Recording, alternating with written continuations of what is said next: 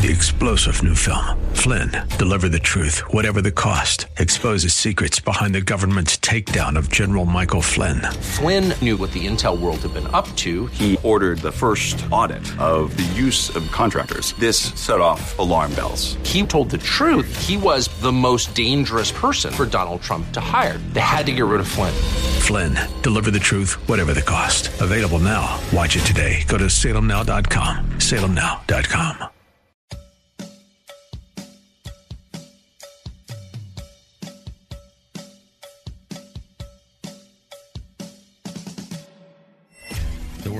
is a complicated place. You need someone to expose the political fakers, fixers, and takers, and to cut through the mindless chatter and misdirection to help you make sense of it all. That person is Dan Proft.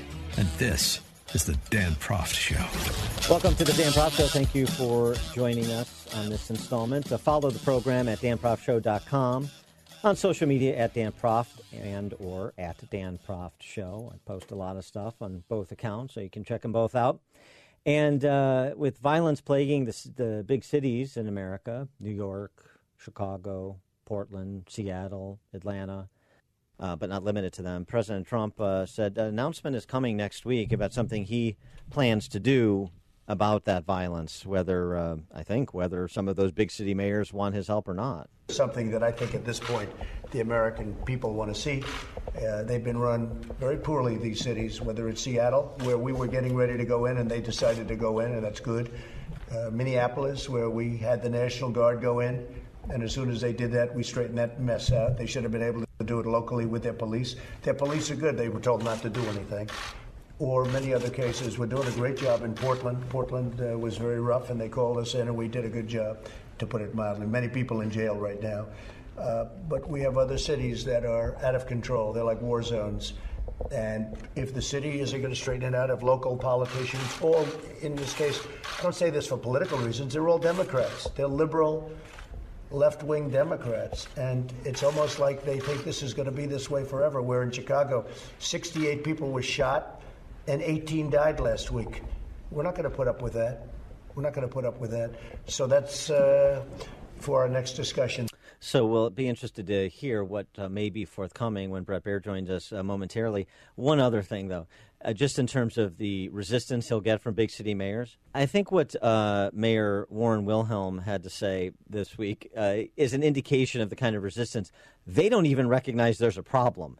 Listen to Bill de Blasio. We now have fewer people in our jails than any time since World War II and we are safer for it and better for it. Uh, NBC4 in New York City from July 1st. NYC homicides soar 21% in first six months of 2020, shootings up 46%. And he's arguing that the metric is the prison population and that we're safer and better for it. Well, demonstrably, New York City is not safer and better for it. I mean, that's sort of some sort of corollary to the Fox Butterfield effect that we're witnessing from de Blasio. For more on this, we're pleased to be joined by Bret Baier, Fox News anchor, special report, 5 p.m. Chicago time during the week, and the author of the number one bestseller, Three Days at the Brink FDR's Daring Gamble to Win World War II. Bret, thanks for being with us. Good morning. Do you have any uh, indication from those little birdies that visit you inside the Beltway what uh, the president plans for next week as it pertains to violence in, in big U.S. cities? No, not yet, but there's uh, definitely an indication that there's a federal action that's uh, that's pending. You know, he just held a a little bit of a Q&A with the press and the Oval Office and with the Attorney General about uh, going after MS-13, that that gang that um, has murdered and, and caused all kinds of violence, especially in the Northeast, uh, but not limited to there. And they captured the the leader and going after uh, the death penalty in in charging him. Um, so I think that they're going to continue down this road of law and order and what that looks like as far as uh, the different cities that are really problematic. Uh, I don't know yet. I mean, obviously you have Portland, who the mayor has said, uh, and the governor has said, um, federal officials are inciting the violence, whereas you know every night there's some kind of protest that turns violent. Yeah, uh, that's and that's it's a very different uh, uh, position than you receive from watching what's happening, from hearing from uh, other voices in Portland that uh, perhaps are a little bit less ideolog- ideological and less Trump focused, as well as from police officers in Portland. There was a, a good interview from a police officer in Portland uh, describing exactly what's happening. And, and interestingly, too, uh, he describes uh, how uh, it's. Um, you know, he's a black officer, and he talks about uh, when when he has uh, young black people come up and they want to talk to him and why don't you talk to me? And every time that this is his, what he says every time uh, he starts to engage some black resident of portland some you know white person runs up and intercedes like it's you know or, organized uh, uh, effort to keep black officers from talking to black people and, and being constructive in any way. Yeah i mean it's sad. It's it's sad when when fighting violence and supporting police departments is somehow political. Um, you know, I think Joe Biden is trying to get through there saying, I am not for defunding police, but he is for, you know, supporting some things that uh, that have raised questions, which is why the National Association of Police Organizations, yeah. uh, which endorsed Biden and Barack Obama in 2008 and 2012, endorsed uh, President Trump this year. But do you think there's a growing recognition, uh, particularly among sophisticated groups like that police organization, says, you know what, we know Joe Biden for a long time, um, and Joe Biden may be saying one thing, but I see everyone around Joe Biden and I see, you know, sort of how much control Joe Biden really has of the situation. And I know it's not going to be Joe Biden making those decisions, or if he is, it's going to be heavily influenced by these other elements that are serious when they talk about defunding police. You know, people like the Berkeley City Council, which just, uh, I think, first in the nation, just uh, took traffic stops away from police and are using unarmed civilian uh, city workers. Yeah, I think that there's a real concern about uh, basically commanding control of the the Biden operation and what it would look like as as President Biden, and uh, that's that's raising its head. I I think that this issue is a, a big issue. I do think that uh, COVID in this current environment has trumped it, mm-hmm. as hard as that is to believe. Now, in those individual cities, that may not be the case, but overall in the nation, um, it is the case. Uh, and and talking a little bit about K through 12 education generally and the union's control of K through 12 education, particularly in these big cities, but also in a lot of suburban communities. Well, I think that's fair, and I think it's a um, you know on the issue of education, which often doesn't get uh, delved into in a presidential campaign as much as it should. Uh, that will will come up this time. I was struck by this MSNBC piece. I don't know if you've seen it, where they had six or so medical experts, and um, oh yeah, and infectious disease experts, and they went down the row saying, "Would you send your kids to school now?" And they went down and said, "Yes, yes, yes." So I think that you know we just have to be careful. If you're going to say let the science run the day, okay, let's do it. Let's see where it goes. Uh, what about uh, Tom Friedman last week in the New York Times? Uh, uh, I don't know if it was a trial balloon or for something that had been uh, more um, uh, focus group tested, but proposed that Biden should essentially back out of the debates except unless two stipulations are met. One is that there be a fact checking panel uh, that would have the last 10 minutes of the debate to go after all of the statement, to go uh, review all the statements made by both candidates and say which was true and which wasn't, which is really, really interesting. And that might not have worked for Obamacare. Yeah, yeah, right. Um, but but also, uh, and and then so so, and he also wants to limit the number of debates to less than three. The, so the question is, are, do they see that as the only wild card uh, preventing a Biden victory, and so they're either going to try and get him out of the debates or get him more help on the debate stage? I think that's a, a factor, and I definitely have heard that that is being considered, like all of those stipulations to, again, make it a poison pill and say, well, we just can't do it. But you can do that maybe if it is truly 10 to 15 point lead. But if, as we suspect, that there is some, you know, like the internals of these campaigns show it at about maybe five points, uh, and that's nationally, not in you know, battleground states. Right. If it's less than than the big lead, I, I'm not sure. I think he could lose significant points from independents who say, "Listen, I need to see my president debate. Absolutely. Um, before we let you go, last thing: uh, Kudlow and Mnuchin, Gasparino, Charlie Gasparino over at Fox Business, reporting that there's a bit of a an internal struggle over what uh, form the next disaster relief slash stimulus bill should take. Uh, Kudlow wants payroll tax cut, as does Laffer and Steve Moore and, and the free marketeers. And Mnuchin doesn't think it gets through the House, and so he just wants to send out another round of checks, as well as extend the enhanced unemployment benefits, which would be uh, really disastrous, I think, and also something the president said he wouldn't do. So, what's your handle on what's going to come out of the White House in terms of the next bill? I think there's internal um, push and pull, and uh, you know they don't have a lot of leeway with the House. And I think uh, Mnuchin's point is we need to move now. Um, the closer you get to election, the tougher it is to get big things through, even if it's an emergency situation. So there are already some Republicans pushing back on a number of the big ticket items.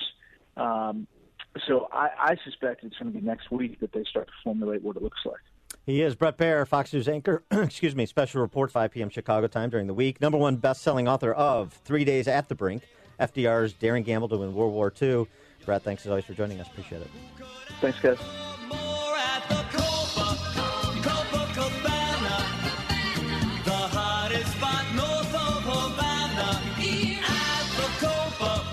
Grab a good seat and sharpen your pencils. Class is in session with Professor Dan Proft and the Dan Proft Show.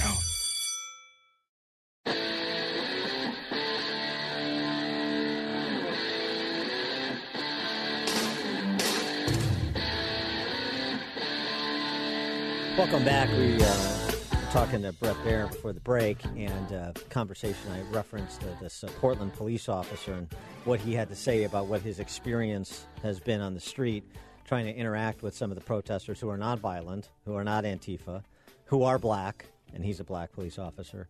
And uh, I sort of characterized what he said, but uh, now that we've got a little bit more time here, uh, I want you to actually hear what he said because I think it's important for you to hear from the officer in his own words. This is a Portland police officer. His name is Jakhary Jackson.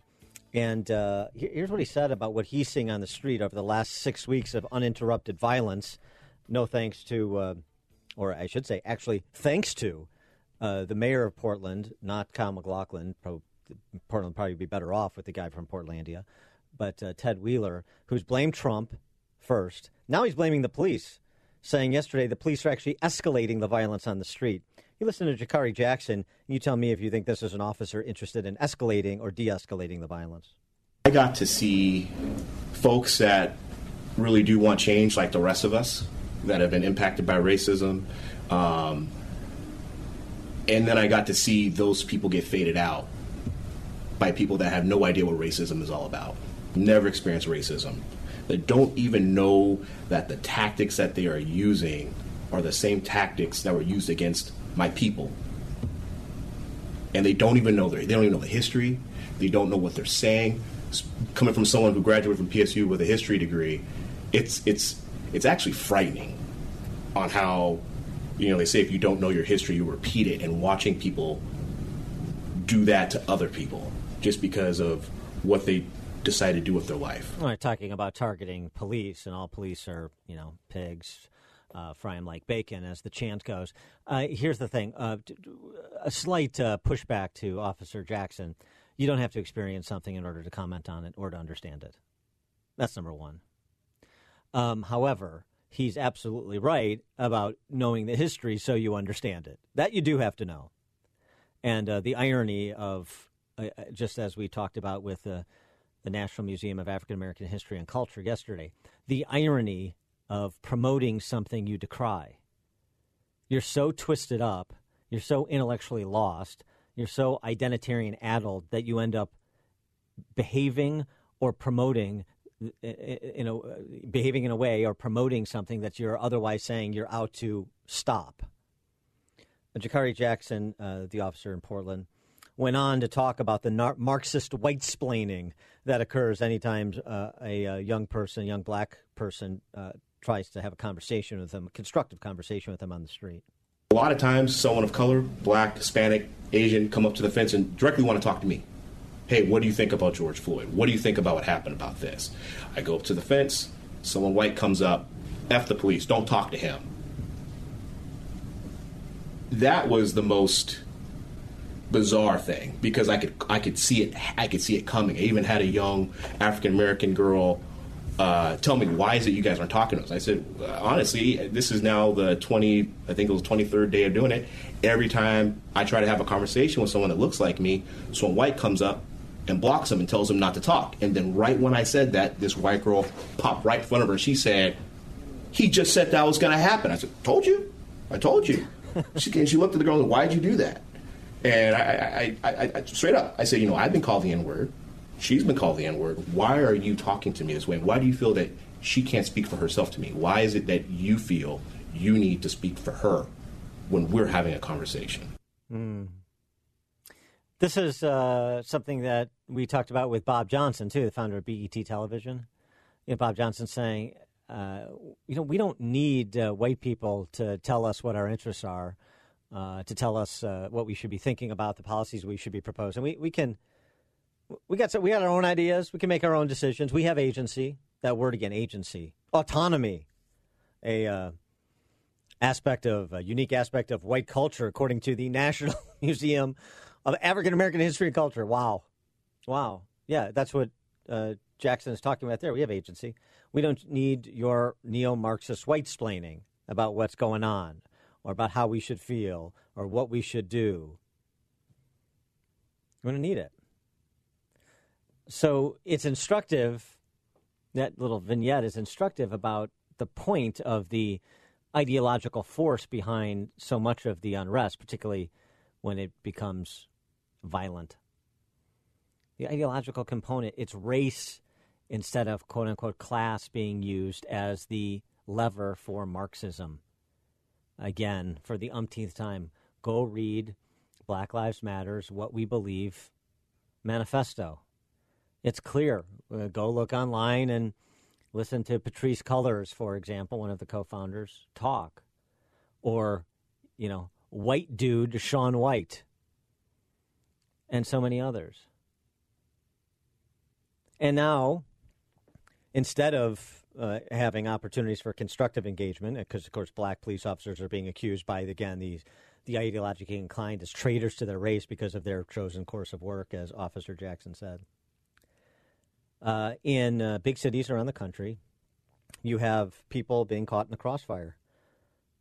The uh, pre-adolescent that was killed in Atlanta, the more than a dozen teenagers or younger that have been killed in Chicago. And oh, by the way, in Chicago, shooting kids on the street is not just for weekends anymore. Last night, in a relatively wealthier part of Chicago, wealthier neighborhood in Chicago, you had three individuals under the age of 25 shot, including a five month old. A five month old shot in one of the wealthier neighborhoods in Chicago. Thankfully, was grazed uh, on his temple and was stabilized. So uh, the baby will survive, thankfully, as will the 19 year old and the 25 year old who were taken to Northwestern Hospital in Chicago and whose condition was stabilized. Here again, New York decrying a 46% increase in shootings year over year with more than 600 shootings in calendar year 2020. Chicago, with one third, one fourth of the population of New York, 2,000 shootings so far this year. 2,000 shootings. Three time, 3x plus New York's total, one quarter of the population. That's how bad it is here. And uh, thus, uh, building on what you heard at the top of the hour from President Trump about uh, the announcement he's going to make next week, Kayleigh McEnany, his uh, press secretary, had this to say specifically about uh, Mayor Triple Threat, Lori Lightfoot, the mayor of Chicago.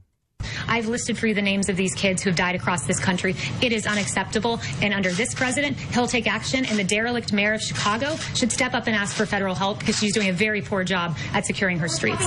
And uh, Twitter slash podium cowboy, Lori Lightfoot's response to Kayleigh McEnany was, Watch your mouth, Karen. Because unfortunately, in Chicago, in New York, in Seattle, in Portland, in Atlanta, just being opposed to Trump is enough, uh, it would appear, at least for the time being, for majority of the constituents of, of the majority of the residents of those cities. the constituents of these leftist politicians. And it's particularly sad because what you have is so many people being willing participants in their own demise, whether it's by the choices they're making and not fully appreciating what's happening, or being led by ignorant neo Marxist, privileged white kids like on the streets of Portland. This is Dan Proft.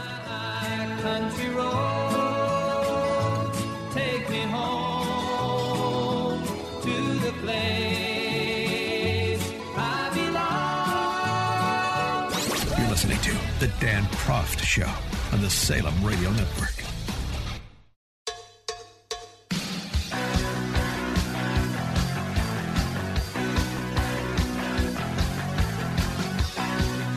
Julian Castro is back. Remember him?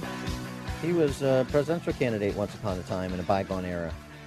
Former HUD secretary, writing an op ed for CNN.com. Of course he was. And uh, Mr. Unanue would not uh, bend the knee, would not apologize, basically told people to go pound sand. Uh, Julian Castro, the lesson CEOs should learn from Goya's big fumble. Big fumble. What uh, uh, Mr. Unanue doesn't seem to appreciate is that his words have consequences. They give cover to Trump's bigotry and prop up a man who seems determined to make life harder for people of color in this country. That's why prominent Latino leaders, including AOC and Lin Manuel Miranda, are encouraging customers to reconsider purchasing Goya products. And uh, Ruben Navarrete also uh, weighed in on this, saying this isn't cancel culture, the calls to boycott Goya, the demands for an apology. This isn't cancel culture. The Goya CEO is just a moron. Uh, Mexicans and Mexican Americans are proud people, says Ruben Navarrete Jr., and many of us take extreme offense at being treated as a prop by Trump. Uh, so much so that if you visit the White House, step into the Rose Garden, stand in a podium, and praise Trump, we'll come after you, especially if you're a Latino and got rich off the back of, of the backs of Mexican customers. Huh. Yeah. Um, really interesting observation. Take extreme offense at being treated as a prop by Trump. Uh, is there a particular movement that plays mascot politics uh, better than and more relentlessly than any polit- any individual politician on the planet? The entire identitarian movement that undergirds the Democrat Socialist Party of 2020 is mascot politics. We just had an example in Chicago of uh, Lori Lightfoot uh, enlisting a black cowboy to be our census cowboy. I mean, literal mascot. So the infantilization that's associated with mascot politics. Uh, it'd be interesting to have that conversation with Castro or Navarrete. Uh, where they think that is predominant. For more on the topic, we're pleased to be joined by Gerard, uh, Gerard Baker. He is editor at large of the Wall Street Journal. Gerard Baker, thanks so much for joining us. Appreciate it. Thank you, Dan. Pleasure to be with you. Um, so you, you, wrote a piece uh, uh that uh, tackled the cancel culture a bit, and um, also from um, a perspective of uh, an immigrant to this country, which is always interesting to hear from immigrants to this country. People have some broader perspective um, and, and, an outsider's view on this to some extent that uh, is really interesting because oftentimes we find um, immigrants to America are the greatest proponents of America, and those who have enjoyed all the benefits from birth are um, less uh, enthusiastic about the country. It's very interesting. But, uh, but, but, but sort of the, the general question uh, is, the cancel culture real, or are these you know flare ups like with the Goya CEO, with a, a, professor at Princeton here and a professor somewhere else, and some other uh, person of profile suffering some some uh, career uh, setback because of their political views? Are these just one offs that are being overblown by conservatives, or is this a real purge that's going on, Soviet style, that we should be concerned about? It's real. Uh, it is, and you talk to anybody uh, on any of these campuses, and um, or in any of these media organizations, or as we're seeing increasingly in corporations, by the way, especially in the big tech firms that dominate so much of our lives now. But, but as you're saying, even in companies, uh, you know, a company like a company like Goya, which you wouldn't think would be a, a politically controversial, uh, wouldn't be producing politically controversial topics. It's real, and for every one of these people who are being cancelled or being uh, publicly shamed, there are, and I've heard this directly from people at uh, colleges and media, there are dozens who are too afraid even to speak up. Um, you know, there's this uh, remarkable example just we've just had in the last week of this professor at Princeton who took issue to the uh, letter that was sent by many of the faculty at Princeton calling for the most radical changes in the way Princeton University operates by, for example, giving, uh, you know, commi- creating committees like Soviets, like like they used to have in the Soviet Union, where people would review other people's work. Uh, this professor has now been public. He, he, opposed that. He said this was a terrible idea, wrong, and, and would, would, restrict freedom of speech. He's now being denounced by his colleagues. He's been denounced by the head of the university. It, it's it's it's again, it's it's there are all these very high profile cases, and for every one of those high profile cases, there are so many more where people are just you know, and again, it applies not just to universities, not just to media companies, not just to the big tech companies, but to many to, to so many people in so many walks of life in this country that they are afraid now to say anything. And by the way, we're not talking about saying racist things. Of course, nobody approves of anybody standing up and saying racist things. We are saying anybody who challenges the prevailing orthodoxies of the largely of the Democratic Party, and particularly uh, uh, right now Black Lives Matter and their and their allies. Anybody who challenges any of that is publicly shamed and denounced, and so there is so much reluctance everywhere now for everybody to speak out. It is very, very real, and it's very threatening. And the point I make in the column, Dan, just to quickly wrap up, um, is that this is going on when we have a, a Republican president.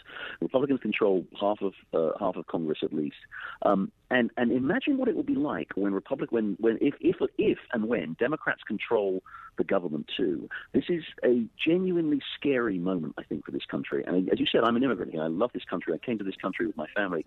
Uh, my children uh, are all American citizens now. They're born here. Uh, we there's so much about this country to admire, and this is really a dangerous moment. I'm just sitting here watching the wheels go round and round. I really love to watch them roll. Exposing political fakers, fixers, and takers. He's Dan Proft, and this is the Dan Proft Show.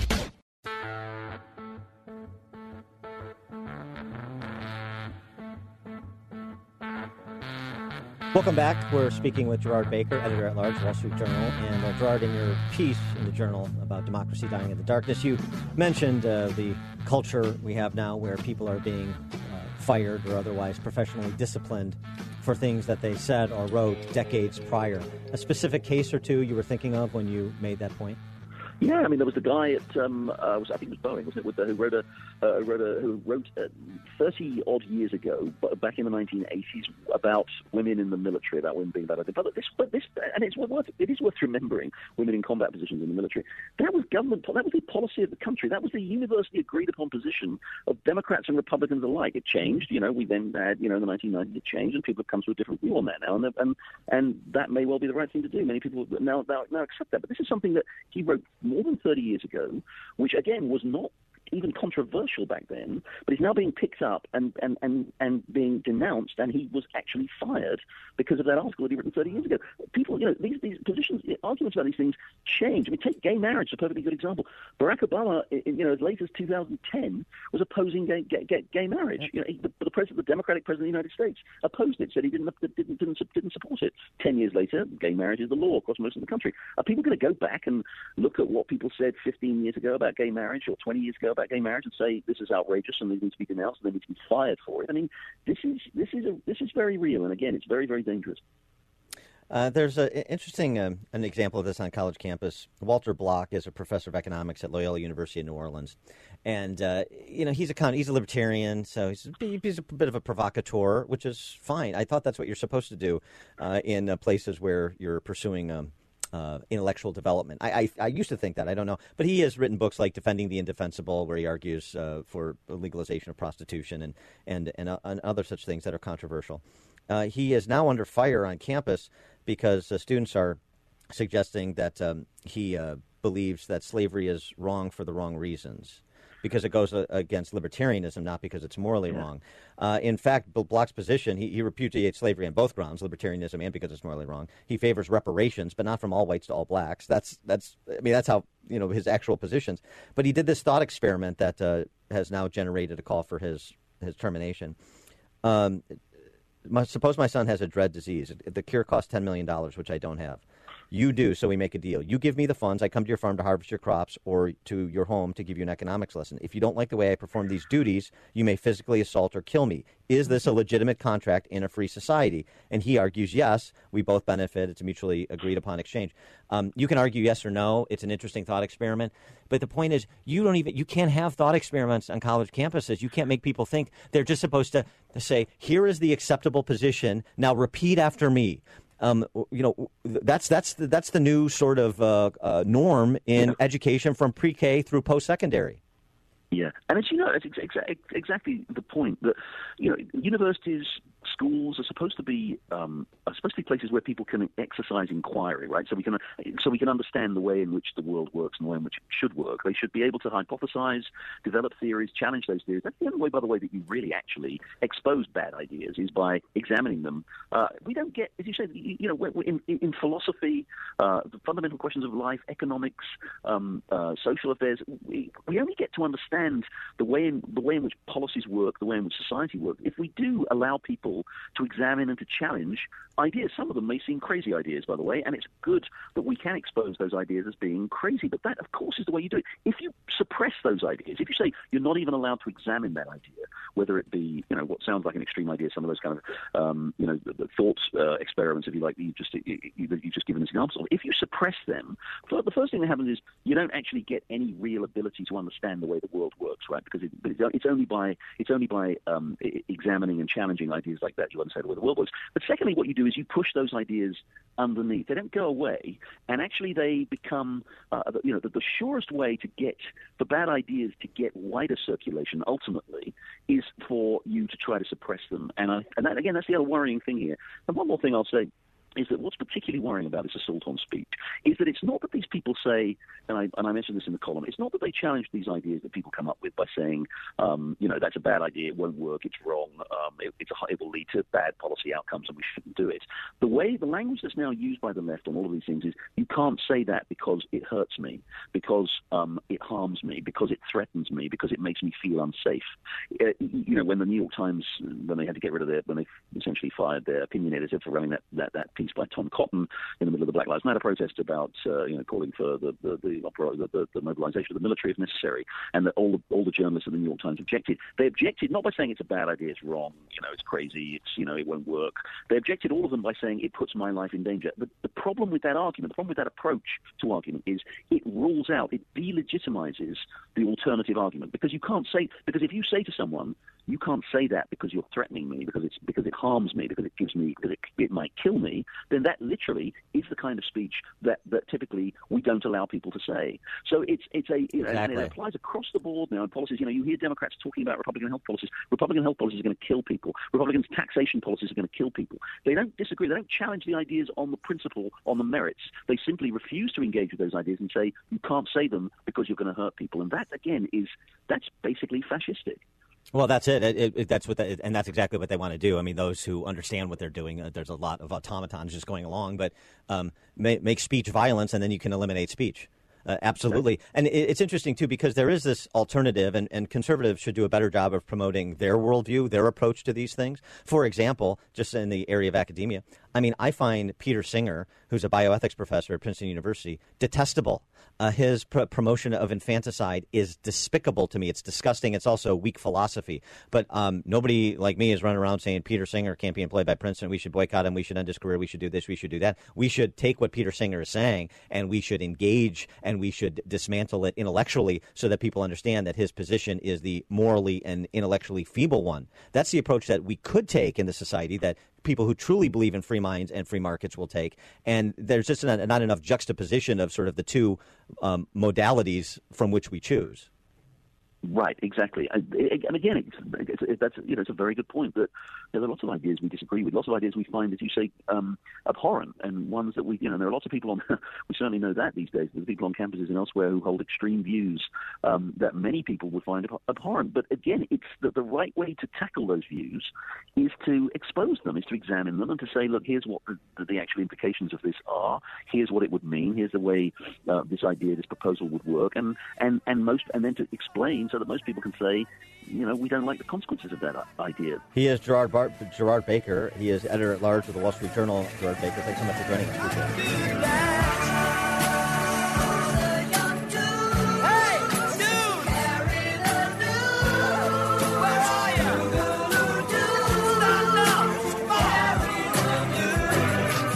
The more you listen, the more you'll know. This is the Dan Proft Show.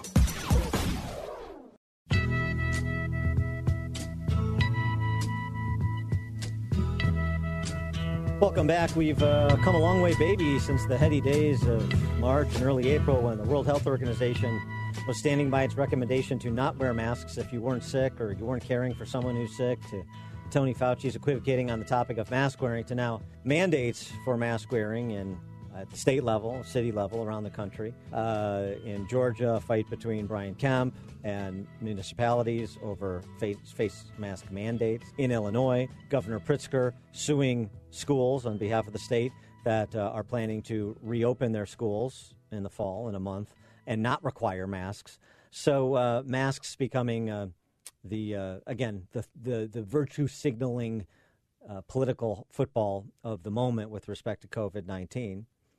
Uh, and uh, weighing in on that uh, was former White House doctor, Dr. Ronny uh, Jackson, Dr. Ronny Jackson, who's a GOP congressional nominee in Texas. He just won a hard fought primary. He was uh, President Trump's White House doctor for a time until he left to run for office. He was asked recently on Fox and Friends his view as a medical professional about mask wearing. Think wearing a mask is, is, a personal choice, and I don't I don't particularly want my government telling me that I have to wear a mask. Uh, and so I think that's a choice that I can make. We know a lot about this virus now. We know uh, the mortality rate is probably less than 0.1 percent. We know that it doesn't really affect children. If they do get it, they don't get sick. And uh, so I think you got to look at your personal circumstances. You got to look at your surroundings. You got to decide if that's right for you. And I'm a firm believer that that's uh, at this point a personal a personal choice. And uh, I encourage people if they want to wear a mask to wear a mask, but uh, I, I, don't wear a mask all, all, that often, to be honest with you. Yeah, and uh, maybe they should look at uh, some of the science too, and frankly, how weak the case is. Even if it makes you feel comfortable, if it does, I agree with Dr. Ronny Jackson. You want to wear a mask, wear a mask, uh, have at it, but uh, you know, don't tell me that it's up when it's down when it comes to the power of the evidence with respect to mask wearing. If you are going to, though, you might as well creep people out as much as possible. That's always my approach. So right now, I've been supporting the, uh, I've been sporting the Bane mask from Batman, but uh, I may mix it up and um, go with something from Mask-alike. This is a uh, line of face masks uh, from a company in San Francisco that can be customized with any image of your choosing, including a selfie. So uh, did you ever see uh, Boardwalk Empire, the show Boardwalk Empire with Steve Buscemi playing Nucky Thompson, know, mayor of Atlantic City during Prohibition? Uh, well, if you have, uh, when I'm talking about the selfie mask, think of the um, the Richard Harrow character in the movie, the guy that becomes an assassin for Nucky Thompson the guy got half his face blown off in the war, and so they have like a plastic plaster half a face made that even has like his mustache drawn on half the half of his mustache drawn on the mask. That's what you should think about when you think about the selfie. Except it'll just be like from the bridge of your nose down to your chin, and it'll like be a facsimile of what the bridge of your nose down to your chin looks like. But it'll just be obvious that you've got like a cut line right below your eyes where half your face is and it makes you actually look sort of ex machina ish, sort of plasticky and creepy, sort of serial killer like. And that's why I'm anxious to get my mask alike, my selfie mask alike, to creep the fear addled and the virtue signaling out as much as humanly possible. It's the least they deserve. This is Dan.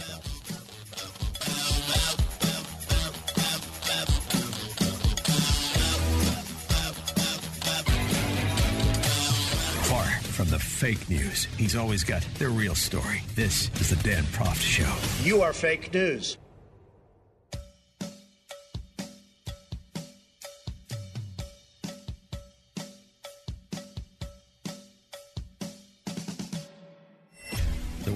Is a complicated place. You need someone to expose the political fakers, fixers, and takers, and cut through the mindless chatter and misdirection to help you make sense of it all. That person is Dan Proft, and this is the Dan Proft Show.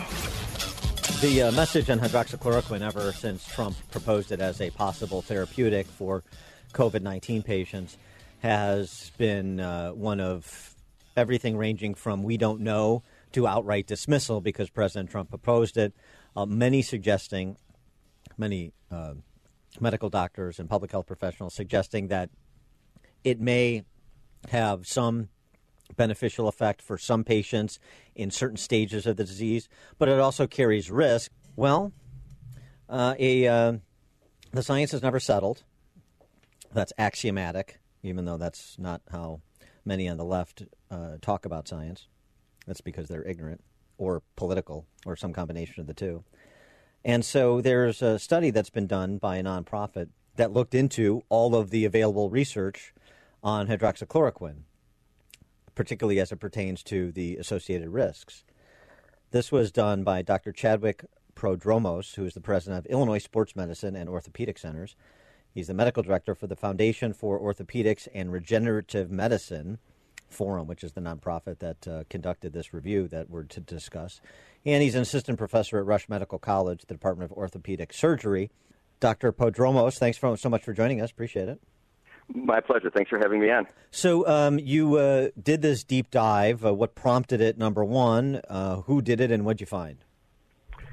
I'm an orthopedic surgeon. Our foundation does a lot of work with stem cells, FDA studies, other um, things like that, which have been shown to be efficacious in inflammatory arthritis, things like rheumatoid arthritis. So we deal with the immune system um, a lot. And the drug hydroxychloroquine has been out there for 60 years. Trade name is Plaquenil. And, you know, it was interesting to me that Plaquenil has always had a reputation as a very mild and very safe drug. And I was talking to some rheumatologist friends of mine who said, you know, we've never seen a heart problem with this drug ever. And, and uh, we don't get EKGs. So, I, you know, I read the report from the um, FDA. They quoting, in light of ongoing serious cardiac adverse events and other potential serious side effects, yada yada, risk you know, outweigh the benefits. And they and they recommended that not be used except in hospitals. So I thought, well, you know, let's see what the science shows. So uh, our foundation did a, a comprehensive literature search, every article we could find um, on the heart and hydroxychloroquine. Um, and so here's what we found in a nutshell.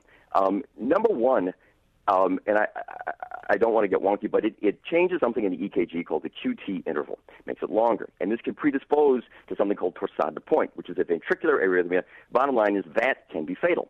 So the inference was made that because hydroxychloroquine changes the EKG, that people can die. Um, however, we looked in the literature, and in every study we found, and we looked through hundreds of them, there was not a single, and is not, a single reported case of somebody actually dying from this arrhythmia.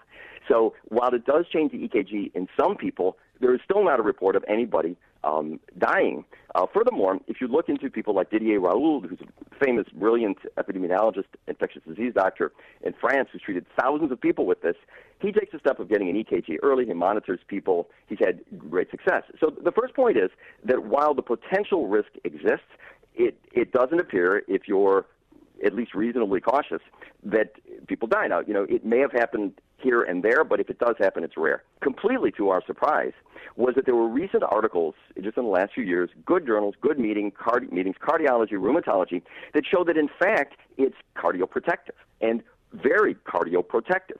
So, for example, substantial decreases in, because there's a huge literature of people who have used this for lupus, rheumatoid arthritis, other things. So, um, markedly decreased risk in cardiac events, decreased thromboses, uh, decreased arrhythmias, it even decreases your cholesterol. There's even a study of pregnant women who were on this versus others, and they found that their babies were much healthier, fewer deaths, um, et cetera. So I talked to doctor friends of mine because I was surprised to find this and vetted this by eight or nine very smart people. And I guess because the research is new, nobody knew. I think people still don't realize that it's cardioprotective. And then, and then of course, the fact that it is very safe if used well, particularly in light of the new study from Henry Ford showing that the drug cut the death rate in half when given early. Um, I, I just thought it was something people should know about so they can use it without there being um, reservations. Uh, I, I, know you've got a medical degree from Johns Hopkins. You sent, uh, mentioned you're an orthopedist, but um, you're not an infectious disease expert. And so those uh, individuals that reviewed uh, the uh, study, the look-see that you did, uh, did they include infectious disease experts? They did. They and, and you know it's interesting. They included infectious disease experts, um, rheumatologists, cardiologists, and so you have to realize too, infectious disease doctors use this drug, but the drugs that they have the greatest expertise with are antibiotics. Mm-hmm. This is not. This is an immunomodulatory drug, um, very much akin to the work that we do with stem cells. So it's kind of a, a drug. You know, infectious disease doctors have learned about it and used it, but the the rheumatology aspect of it was, um, you know, at least as important. And then, then I've talked to um, I've talked to other doctors, um, pretty well known people who I you know won't mention here, um, people who are in the news who are using this, and and I ran this by everybody and said, you know, am I missing something here? And to a person, they said, um, you know, we we think these results look valid. And it's interesting because, uh, of course, the FDA warned against using it outside of a hospital setting, but at the same time provided emergency use authorization for doctors to make the decision of its usage uh, in consultation with their patients and and just the uh, the heat of opposition to its usage was so disproportionate to even an understanding of what we thought the threat level was. Uh, it, it, it's a, it really it seems to me distorted the conversation about uh, this as a possible therapeutic again for some people at certain stages of the infection. Yeah, that's true. And, and, and to be clear, so the doctors don't need authorization to prescribe it. It's FDA approved off-label use, so you can use it. However, when they gave these guidelines, people uh, can sometimes stick to them. And be aware, too, so we're conducting another study. We're not done with it, but preliminarily, we've looked at all the studies of efficacy. And it, was a trend that it is more effective used early. And this is what Didier Raoult had said too. So the FDA guidelines, I mean, they're just guidelines that say use it in the hospital is kind of the opposite of what should be done because you're using it at a point where it's much less likely, um, you know, to be beneficial. You know, one thing I would just add briefly, um, it is often used with azithromycin, which is an antibiotic. Um, and azithromycin also alters the EKG, and people had said that the effects might be additive as far as deaths. So I won't go into the research, but we looked at all the articles there too, and it turns out that azithromycin also has not been associated with arrhythmia. In fact, there are even a couple papers pointing out that it's it's um, completely safe. Um, but you're right. I think you know I think the people who put out the guideline um, meant well, but um, it, it absolutely distorted its use away from where it is beneficial. Uh, there was a, st- a, a, new study out from uh, academics at Oxford, uh, including an infectious disease expert, uh, Jose Lourenço, uh, and that uh, looks at herd immunity threshold and argues that while it was widely believed the herd immunity threshold required to prevent a resurgence of COVID 19 is in excess of 50%, for any epidemi- epidemiological uh, setting. Uh, they demonstrate that it, that may be greatly reduced if a fraction of the population is unable to transmit the virus due to innate resistance or cross protection from exposure to seasonal coronaviruses. It, the HIT uh, drop, the herd immunity threshold drop, is proportional to the fraction of the population resistant when that fraction is effect- effectively segregated from the general population. So here again, we say that it seems to me they're concluding that look, if you protect the vulnerable, for example, top of the list, nursing homes and, and long term care facility residents, and quarantine the infected, then you can get to that herd immunity threshold. Uh, that herd immunity threshold comes down uh, effectively, and you can get on the other side of this viral spread. Yeah, that's absolutely true, and I'm very glad you brought it up. And I will tell you, there were five studies um, that all kind of came out into the public watch uh, two, three weeks ago that all impacted toward that point. The one you mentioned is one of them, great study. There was one from the University of Nottingham, which said that even taking all comers, the usual threshold that's discussed of maybe 67 60 or 70 percent applies to vaccines, and when they're spread by people, it's only about 43 percent they estimated. There was a study from the Karolinska, a very prestigious institute in Sweden, which found that they found 15 percent of people tested positive for antibodies only, but when they looked at T cell immunity, the real immunity was 30%. So this is much closer to what you would um, need. There was a uh, study from Germany which showed roughly 80% cross immunogenicity, meaning you got some resistance just from having had uh, colds. And the other thing that's, that's a really important point that I've also been discussing with my epidemiologist epidemiologist friends, um, is that people talk about herd immunity as though well you get to 65% and you're done, cured, right? And but but the thing that happens is that you have to realize there is kind of a sliding scale herd immunogenicity. It relates to what you just said, Dan. That if you get some people, if you can get some people to be uh, to have the cases not get sick, young people in schools, for example, um, they will slow the spread of the disease. They will bend the curve, as it were. So this is this is a useful thing. Dr. Chadwick Prodromos, president of the Illinois Sports Medicine and Orthopedic Centers, medical director for the Foundation for Orthopedics and Regenerative Medicine, and assistant professor at Rush Medical College in the Department of Orthopedic Surgery. Dr. Prodromos, thanks so much for joining us. Appreciate it. Yeah, thank you very much. Uh, it was a pleasure being here.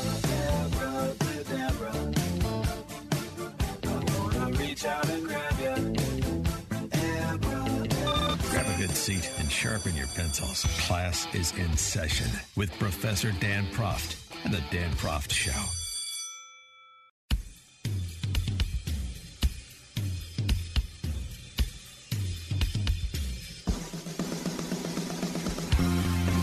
Welcome back. We uh, move from a discussion of COVID 19 to a discussion of one of the casualties, not uh, directly a casualty of COVID 19, but concurrent with the viral outbreak. America first overtook England in the fashion industry when the Edwardian morning suit became demo, uh, and was replaced with the modern sack suit. That is the three piece ensemble whose coat, waistcoat, and trousers were all made of the same fabric. At the heart of this revolution was a single family owned clothier, Brooks Brothers. And uh, Brooks Brothers uh, announced its uh, imminent disappearance to not much fanfare for a 200 year old company and a signature, uh, an iconic American brand.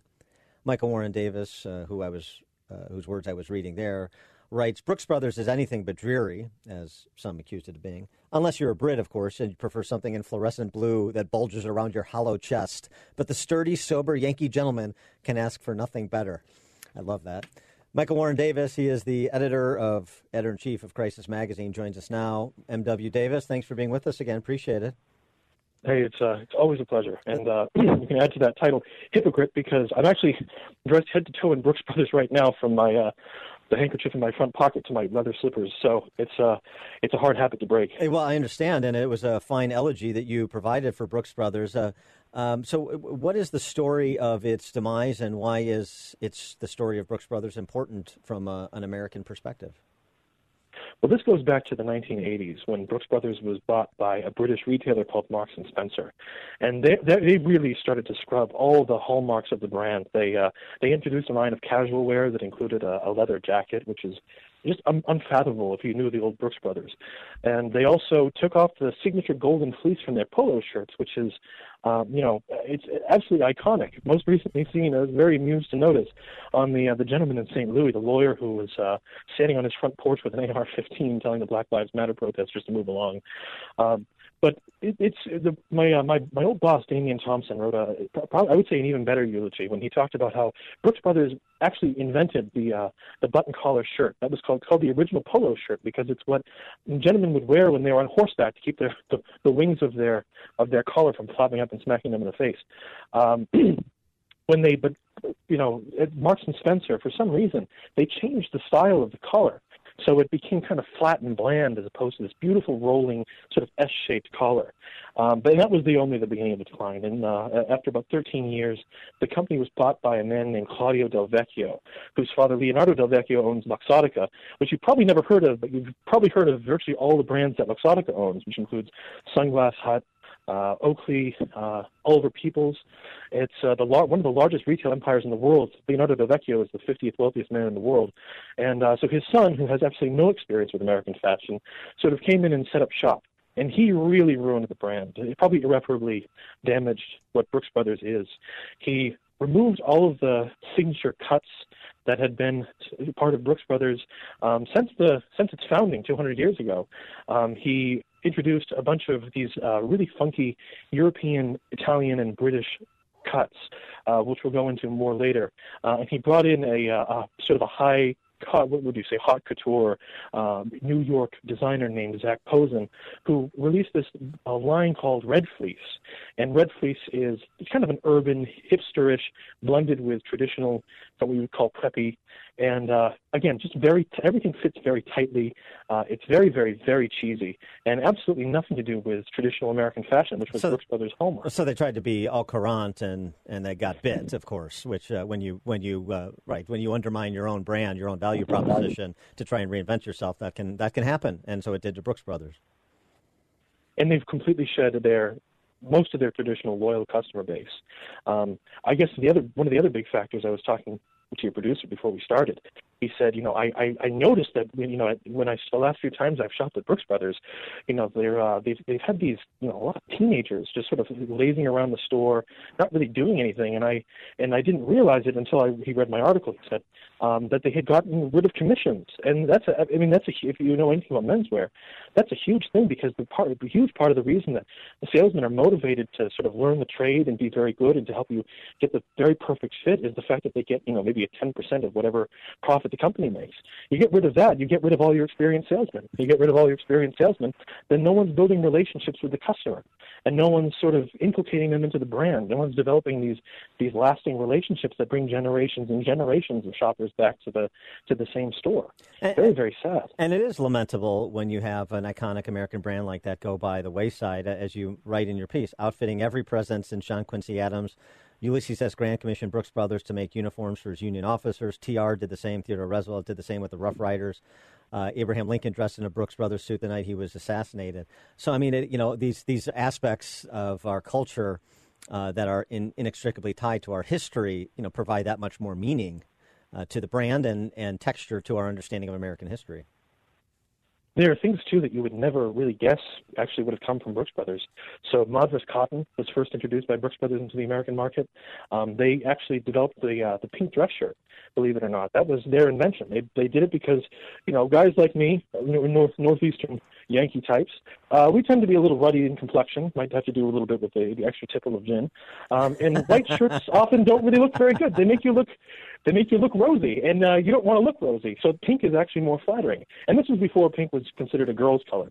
This was when you know pink was considered a you know very standard color for men to wear uh, and which is why you still see respectable conservative gentlemen wearing uh, pink dress shirts. That was Brooks Brothers, and the list goes on and on. Fair Isle sweaters, things like that. But uh, again, the, the the one that kind of has, has cut the deepest for a lot of Brooks Brothers devotees is uh, when John F. Kennedy was elected president. He was uh, kind of a fashion pioneer himself. Some of the things that he did were not so good. He was the first president not to wear a hat when he went out. That's too bad. The loss of hatting is sort of uh, one of the more grievous blows to American fashion. But another one of the sort of more positive things that he brought in was uh, the athletic cut suit. So there was a respectable way to wear a suit that was a little more tailored to gentlemen who were uh, thinner, not you know not barrel chested, uh, slighter, and tall. And uh, that was they called it the Fitzgerald cut. They named it after him, and it was the very first of its kind. And one of the things that the Del Vecchio family did was get rid of the Fitzgerald cut and replace it with a uh, a, a British style slim fit called the Regent Fit after Regent Street, which used to be Brooks Brothers' main competitor. You either shopped at Regent Street in London or you shopped at Brooks Brothers on Madison Avenue.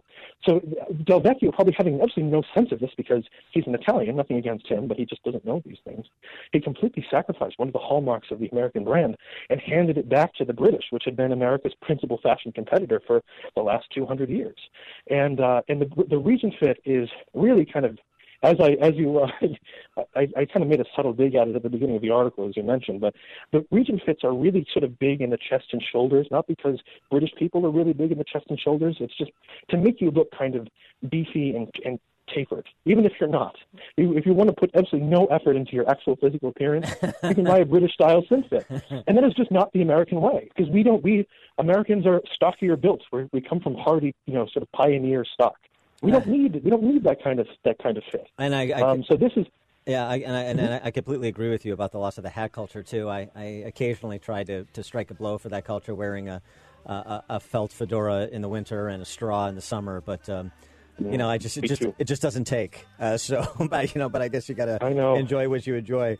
Uh, Michael Warren Davis is the editor in chief of Crisis Magazine, and he is now also our fashion correspondent, uh, ad ad hoc fashion correspondent, let's say. Uh, Michael Warren Davis, thanks so much for joining us. Uh, the, the, piece on Brooks Brothers was excellent. Appreciate it. Thank you very much, sir. Always a pleasure. Take care.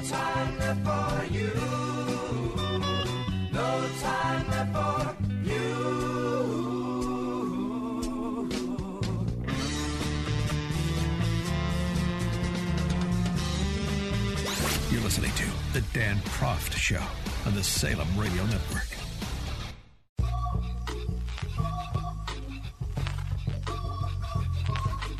Welcome back. Uh, before there was an autonomous zone in the heart of Seattle, there were Antifa thugs directing traffic and beating up reporter Andy Ngo on the streets of Portland.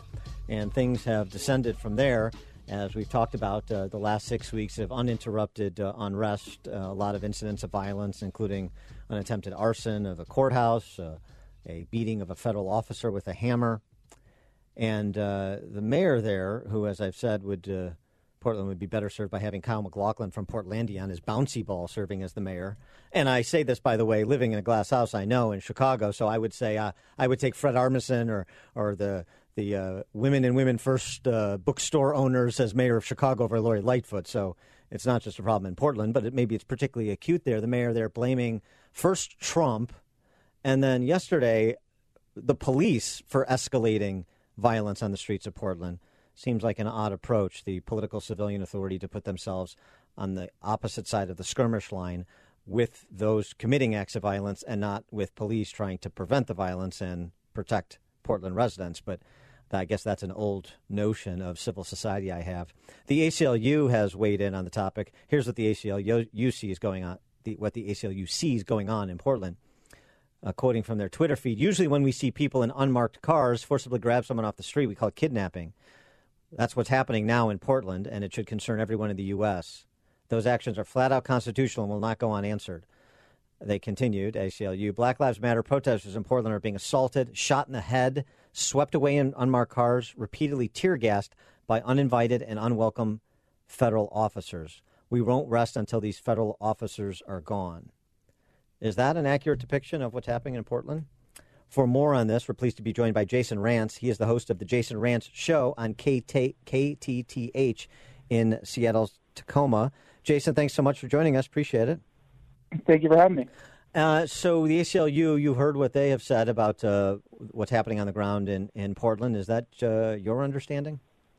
No. When they say that these are Black Lives Matter protesters who are involved in this, they're flat out lying. Certainly there's some crossover, but the main groups that are causing the violence that the federal officials and the local police force are dealing with are Antifa members and groups that are loosely aligned with what they believe to be an anti fascist movement.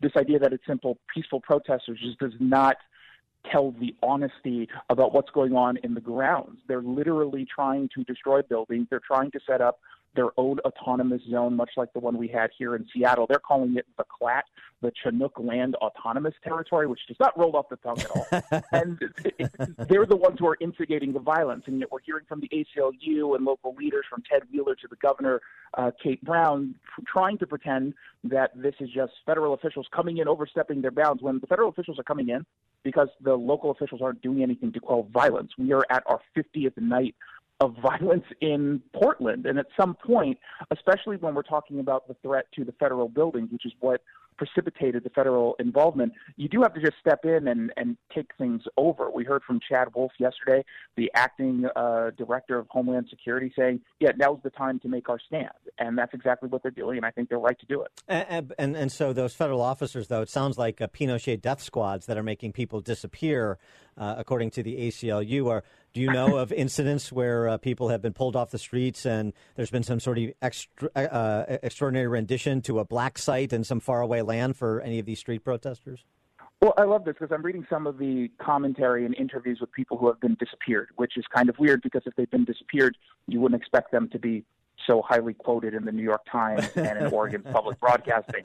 But I mean, you know, you, you read some of the stuff and it's very clearly over the top. Some guy said uh, he was detained briefly by the, the secret federal police and they pulled his beanie over his eyes so he couldn't see oh where they goodness. were taking him. I mean, like, come on. Obviously, that's not going on. It is true that there are federal officials out there who are going after and making targeted arrests for people who are suspected of committing crimes again, if the intent was just to go in there and literally disappear people, I kind of feel like we would see more than just a handful of these individuals who are getting arrested. What usually happens is you've got video that's taken completely out of context. Sometimes it's purposely edited out of context. Other times they just catch the video late so you don't actually see the context. It's spread online by these Antifa style groups, and they are essentially creating propaganda. And what you're seeing on the local level is very similar to what happened early on in Seattle when Chaz slash Chop was uh, started.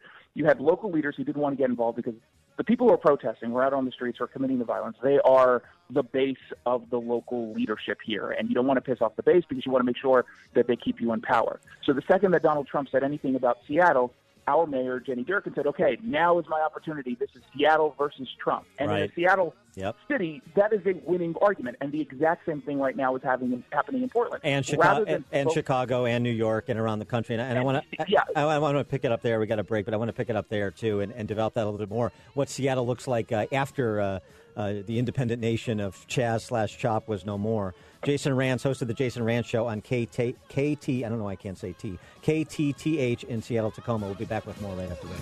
It's a shame the way you mess around with your man. It's a shame the way you hurt me. It's a shame the way you mess around with man. I tried. This is the Dan Proft Show.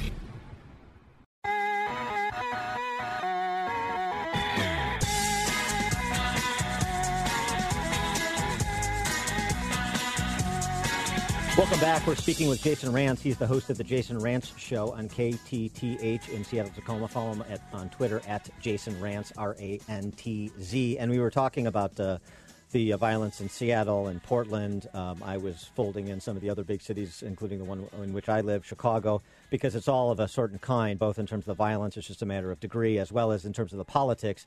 The mayors of these big cities, the socialists that they are, juxtaposing themselves against Trump rather than juxtaposing themselves against the actual problems they're uh, in power to address, like the physical uh, safety of their constituents. Uh, Jason, you were uh, just saying, you were making a comparison about uh, Portland now uh, as compared to Seattle in the early days uh, during the rise of that independent nation called Chaz. Yeah, so what ends up happening is whenever the federal government gets involved, even making a comment, the local leaders in progressive cities get to turn the argument into us versus Trump.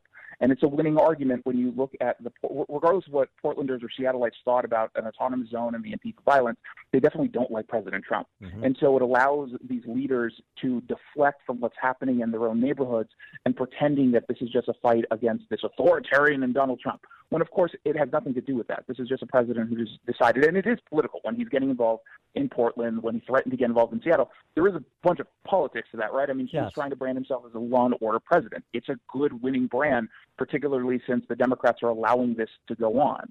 But it does mean that the local leaders are put a little bit off the hook because they get some coverage simply bragging about how they're taking on the president. Although in Seattle, it's interesting because uh, now the city council has to take on the police chief, Carmen Best, who said this week after they moved to cut the funding of the Seattle police by 50%, that um, that was not a sensible policy. In fact, uh, if I recall correctly, she said it was reckless of the city council to do that. So uh, it's, it's one thing to, to uh, uh, Mao Mao President Trump, it's another thing to Mao Mao your black female police chief. Yeah, but I, I, I've I've heard that point before, and with respect, it doesn't matter that she's black or female. Yeah. When you're a cop, you're treated much differently by progressives. Yep. Progressives love, they absolutely love unions, except for the police union. They absolutely love identity politics, unless you take on a profession that they don't approve on, or you take a position that they don't approve of, and then all of a sudden, they, really don't care the fact that Carmen Best happens to be the chief of police happens to be black and female. They're moving forward with a cut of 50%, which would immediately get rid of 1,100 employees, 700 of whom are officers, and almost most of those 700 would actually be people of color or other uh, minorities, uh, women. Uh, Collateral damage, right? effort. Yeah, and they don't really care. Right. They're just going after the police force. Have you ever heard of a plan that first says we're going to cut 50% and then we're going to come up with a plan to get to that 50%? It's just a ridiculous position. It's meant to get them closer to the abolishing of the police force. That is what their goal is. That is what their end goal is. And it's incredibly dangerous. We saw what lawlessness looks like. You guys have seen it in Chicago. We've seen it in D.C., Atlanta. When you don't allow cops to do their jobs, all of a sudden criminals take advantage. That should not come as a shock to anybody, but specifically in the autonomous zone in Seattle, over a 10 day period, we saw two murders against black teenagers, a 16 year old and a 19 year old. We saw an arson, we saw an attempted rape, and we saw daily skirmishes and assault. So very clearly, it is not the right move to go after our police and not allow them to do their jobs. We're seeing it happen all across the country. Do you see in Seattle and Portland uh, a prospect of progression uh, on the uh, reimagining of police, like we saw? In, what we're seeing now in Berkeley, uh, becoming the first in the nation to uh, remove traffic stops from the police and uh, put traffic stops the make traffic stops the charge of city workers, unarmed city workers.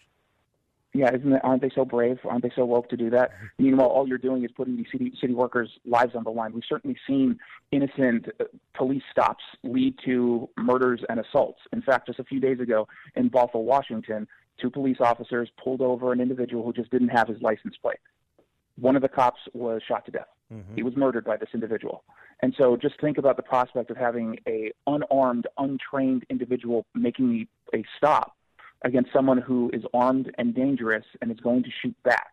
This idea that we're allowing this without any kind of meaningful conversation with law enforcement officials is absolutely ludicrous. Well, I, I understand, but that doesn't mean it's not going to happen. As it happened, as it It's gonna happen. Yeah, It- it- you, think it's going to happen it in, is in a big 100% gonna happen. Seattle and Portland? You think that's going to happen? 100%. It depends on how far they're able to go, and it depends on how far people are willing to stand up and speak out. For the most part, in Seattle, when some of these things happen, you, you as a radio show host who actually talks to the community, you know, we hear we're the silent majority. And I've been trying to say that's not acceptable to be the silent majority. Yeah. You have to be the vocal majority. You have to speak up, and whether it's Seattle, Portland, Chicago, D.C., or any of these cities, if you're seeing what's happening and you are alarmed, don't think that other people think like you, but they just don't want to say anything. You need to inspire people to speak up and put the fear of God in the eyes of these politicians. Their political futures should be on the line if they decide to defund police, if they decide to quote unquote reimagine policing in a way that's going to be ultimately more dangerous for the community. And the only way that they fear that is when you speak up. And I'll tell you what, um, that uh, city councilwoman you have there in Seattle, Sh- Kshama Sawant. Um, yeah, she- Kshama Sawant, yeah, yeah she, so oh, no, she makes that clear. I mean, and, and I and, and I say that as a, a good thing because it's an opportunity. I mean, she, you know, we're going to come for you, Jeff Bezos, the Amazon, and Amazon. If you uh, oppose our new tax increases, we'll come for you. We'll redistribute your company. I mean, she's she's full force. It's nice to have somebody that out in the open. Now, what you need is somebody to fill the alternative vision bucket, so you can say, okay, are we going to go the Sawant way? Is this what you want, or is this what you want? And crystallize the choice. It seems like a real opportunity for common sense residents of Seattle. you would think that, but she has just won re-election, right? So the, whole last election was pushed specifically on that. The way that we have council members, it's it's in individual districts. We used to have it all citywide. She lives in a district that is where the activist community tend to live, and Mhm. so they keep putting her back in office. And it didn't. Do. Amazon in this last election put a lot of money into trying to get reasonable more moderate Democrats and liberals in the council. It failed spectacularly. It, it, it was a it, it was a spectacular failure of a degree that no one thought was hap- would happen because they put so much money into it and it backfired so badly. And the voters, some of whom didn't like Kshama Sawant, some of whom didn't like some of the council members who were re- who were reelected, they didn't like the fact that Amazon was trying to get involved. So this is a weird city. Uh, Portland is the same way. The Pacific Northwest in general is like this. It doesn't quite work out the way reasonable reasonable people would think it would work out. Yeah, apparently. I mean, I understand that living in Chicago, it's a similar commentary, but uh, that also calls into question that silent majority, if, if it actually still exists in uh, some places in this country or not. Yep. He is Jason Rantz. He's the host of the Jason Rantz Show. That's uh, 3 to 6 p.m. Uh, Pacific time on KT, KTTH in Seattle, Tacoma. And uh, Jason, where can people uh, get your podcasts and uh, listen to you online? Yes, they can get the podcast pretty much everywhere it is. Okay. All right. There you go. They're ubiquitous. Jason Rantz, thanks so much for joining us. Appreciate it. Thanks for having me.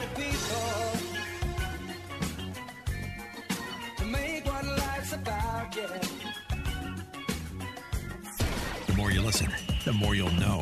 This is the Dan Proft Show.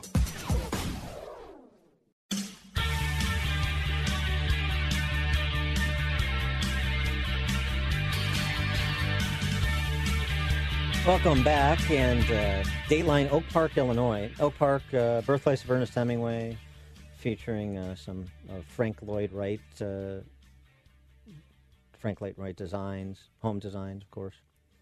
Uh, nuclear free zone, right? They went nuclear free during the Reagan era, so wanted to make sure when Reagan initiated thermonuclear war that uh, the Russians knew that they could not target Oak Park because they had declared themselves a nuclear free zone. So, yes, this is a place that has been uh, daffy socialist for a while. Uh, so, I get this letter from Oak Park residents who listen to my show in Chicago. And uh, they write, Dear Casey, no, they write, a few weeks ago, my wife and I, along with a friend of ours from Oak Park, brought lunch for the police department. turned out to be quite a logistical feat given virus concerns, but we were glad to do it. We wanted to express our gratitude to the department for protecting us from the mobs had been, that had been rampaging through the neighborhoods. Now we have thought better of it. And he talks about taking his dog to the dog park. Last week, I noticed at the dog park we were being surveilled there by police. On one day, one dutiful officer actually did an abrupt U-turn to escort us there to the dog park. I later, I came, uh, later came to learn of the defacement of the Black Lives Matter street mural. Uh, this one not uh, at the hands of uh, New York City Mayor Warren Wilhelm. Black Lives Matter street mural to the north of the park, uh, and uh, came to understand that police had been instructed to take special care that another desecration of the Black Lives Matter street mural not take place again. Can you deface a defacement? Can you vandalize vandalism? That's one of the questions of the day with respect to these uh, murals although I know some are municipally sanctioned. It uh, still is my a question I have. Uh, mind you, this it's not the this insulting attention that angers me most. The uh, author writes the real problem is the prevailing hypocritical, not to mention self-aggrandizing ethos held by the Oak Park community generally, and uh, including the police and by extension the citizenry. That a good, law-abiding, productive people have to endure. The ethos purports to be freedom-loving, enlightened, compassionate, inclusive, and conducive to every utilitarian end, and it's none of those things.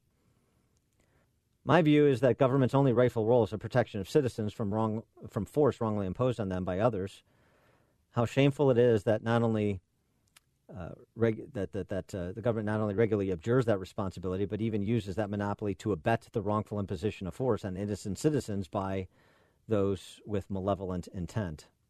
Yeah, that's sort of the state of affairs. Things are a bit uh, upside down, as uh, we've been documenting throughout the show, including uh, the conversation we just concluded with Jason Rantz from uh, Seattle Tacoma before uh, adding a little bit of, uh, of, of Chicago, Chicagoland, Oak Park specifically, flavor to it. Just to point out that this is happening not everywhere in America, but it's happening in a lot of places. And it's starting to seep into places where some of this nonsense is not so customary, or at least it hasn't been for generations, like in some of these hyper liberal, hyper leftist, really not liberal, hyper leftist cities and uh, and hyper leftist suburbs. It's it's radiating from those bases, and that's a problem. This is Dan Proft. Far from the fake news, he's always got the real story. This is the Dan Proft Show. You are fake news.